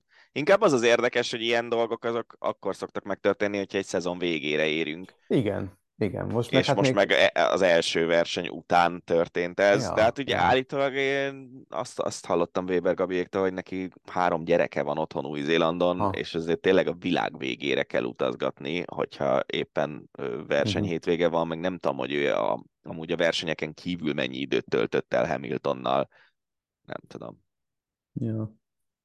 Hát kíváncsi vagyok, hogy ki lesz a szerencsés választott, aki majd megkapja Cullen pozícióját. Nem lehet egyszerű azért szerintem egy ilyen Nem, mert ez, ez, ez, hírességgel, meg géniusszal együtt dolgozni. meg, meg ez szerintem túlmutat ez a szerepkör azon, hogy te a fiziója vagy, meg nem Abszolút. tudom. Tehát ez, ez már inkább egy ilyen lelkitársi pozíció Igen, egy volt. abszolút bizalmi körben Igen. a legfontosabb pozíció. Igen. Igen. És szerintem hát lehet, hogy senki nem fogja helyettesíteni. az is lehet. Mennyi mindent tudhat Hamiltonról. Fú, nagyon komoly. Hát és akkor a végére egy NFL hír, amivel szerintem robbantjuk az egész ácsit. Megtalálták Tom Brady utódját a Tampánál, egy igazi extra klasszist, egy egykori egy per egyest, Clevelandi Baker- legenda. egy Clevelandi legendát, igen. Baker Mayfield. Tadam! Hát egészségére a tampának. Mayfield, úgyhogy következő állomás. Az az érdekes, hogy Clevelandben volt jó időszaka, de inkább rossz, mint jó, de azért voltak, voltak sikeres, volt sikeres időszaka, azt nem vitathatjuk.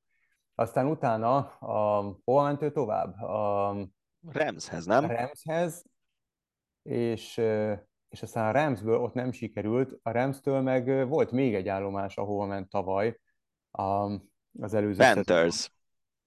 Bocsánat, Panthers, és utána jött a Rams. Igen. Azt hiszem ez volt a sorrend. Igen, igen, igen. Mi alapján választották ki a Tampánál? Tehát miért esett rá a választás szerinted? A, a Ramsnél mondjuk nem volt rossz, a, a, a Panthersnél az bukó volt. A, Hát figyelj, szerintem ezek a csapatok, ezek nagyrészt úgy állhatnak hozzá, hogy ugye nekik volt egy, egy ilyen, hát egy, egy jó NFL csapatnál, és szerintem igazából ebből valószínűleg nem lóg ki senki lefelé, uh-huh. Kell, hogy legyen egy olyan adatbázisa a játékosoknak, amiben már az egyetemista koruktól kezdve ö, írják a dolgokat. Uh-huh. És, és biztos vagyok benne, hogy Baker Mayfield abban az évben, amikor egy per egyes lett a Brownsnál, abban az évben valószínűleg a Tampa is az egyik legjobb irányítónak tartotta abból a draft osztályból. Uh-huh. És, és most valószínűleg körülnéztek a, a lehetőségeiknél, fogalmam sincs, hogy a Bucks hol fog draftolni most itt a szezon, vagy a, vagy a következő drafton, úgyhogy nem tudom, hogy milyen lehetőségeik vannak drafton irányítót húzni, meg milyen volt a szabad piac, mert annyira most nem követtem már az NFL-t, de, de szerintem ez volt, hogy akkor átgondolták, hogy na jó, milyen lehetőségeink vannak, és tudod, van, van ez a más, máshol szar volt, de lehet, hogy én kihozom belőle a legjobbat érzés. Akartam mondani, hogy na majd, na majd nálunk jó lesz. Igen, mert hogy, mert hogy nálunk jobb edzők vannak, uh-huh. meg mhm. nálunk olyan a sémája a támadójátéknak, stb. stb. És ebbe egyébként nagyon sokan belefutnak nagyon sok sportákban, hogy azt gondolják, hogy ú, igen, ez a srác, ez óriási tehetség volt, és akkor hat évvel később, öt rossz szezon után majd most megnézzük, de egyébként ráadásul Mayfield esetében azért az látszik, hogy a, tudod, van ez a azt szokták mondani az angol slangben, vagy a szak, szakzsargonban, hogy van egy játékosnak egy padlója, meg egy plafonja, Aha. hogy mi az a minimum, amit teljesíteni tud, és mi az a maximum. Hmm. És, és akkor vannak olyan játékosok, akik, akik magas padlóval rendelkeznek, de nem olyan magas a plafonjuk. Aha. Ők ilyen megbízható, tudod, ez a game managernek mondják. És szerintem Mayfieldnél a plafon az, az lehet, hogy magasan van, viszont a padló is nagyon alacsonyan. Tehát, hogy vele be lehet fürdeni nagyon. És hát lehet, hogy úgy vannak vele a Bucksnál, hogy most itt van egy csapatunk, viszonylag jó csapat, hát ha ki tudjuk belőle hozni a maximumot, és akkor akár még a Super Bowlig is eljut. Tehát azon, azon beszarnék a rögéstől, hogyha... Az jó lenne, mi? Hogyha Baker Mayfield egy másik csapatot... zabálnák a sztorit. Azért mondom, a te fejedet nézném meg a legjobban, hogy na, mit szólsz maga, hogy Baker Mayfield Super Bowl győztes irányító lett. Nem rossz. Nálatok hát én azt gondolom, ilyen... hogy masször Taperoló vette át a helyét. Három milliárd dollárért. Igen. Um, azt gondolom, hogy anélkül, hogy tudnám, de hogy én feltételezem, hogy itt azért az NFL-ben nagyon komolyan profiloznak. Tehát, hogy, hogy itt azért vélet, nincsenek véletlenek szerintem. Persze. Tehát azt gondolom, hogy itt, itt felmérték a lehetőségeket nyilván, meg felmérték azt, hogy, hogy milyen játékos Baker Mayfield, Mayfield mennyire illik a csapatba, a csapathoz, és ezért eshetett rá a választás. Hát most egy éves szerződés kötöttek, kipróbálják, ha bejön, bejön, ha nem, akkor mennek tovább. Kíváncsi vagyok, meglátjuk majd. Igen, meg egyébként ezek az egyéves majd. szerződések, ezek a csapat szempontjából általában jól szoktak elsülni, mert két út van, az egyik az, hogy beválik, és akkor olcsón volt viszonylag egy jó irányítód, és aztán eldöntheted, hogy mondjuk azt a piaci értéket, amit egy év múlva képviselni fog az a játékos, azt kifizeted-e neki, vagy mehet Isten hírével, a másik út az meg az, hogy nem válik be, és akkor meg egy évet, eh, most igazából mit én fizetnek neki. Mennyit fizetnek neki, ezt nem tudod? Nem. Mert azt meg akartam nézni, de sajnos nem találtam meg így első körben. Minden esetre még ha kezdő irányító szintű fizetést is kap, akkor is azt gondolom, hogy, hogy egy egy éves szerződés után tovább lehet állni, hogyha nem vált be. Ha meg csere irányító fizetés, akkor meg az a legjobb biznisz a világon. Na jó. Na, meglátjuk. No, hát ennyi volt erre a hétre az Ácsi, meg maga a hosszabbítás. Reméljük, hogy jó szórakoztatok, és tetszett az eheti eresztés. Jövő héten újra jövünk. Köszönjük a figyelmeteket, vigyázzatok magatokra. Rév Danit és Farkas Vegyi Gábort hallottátok. Sziasztok! Ez volt a Hosszabbítás, az Eurosport podcastje. A műsor témáiról bővebben is olvashattok honlapunkon az eurosport.hu.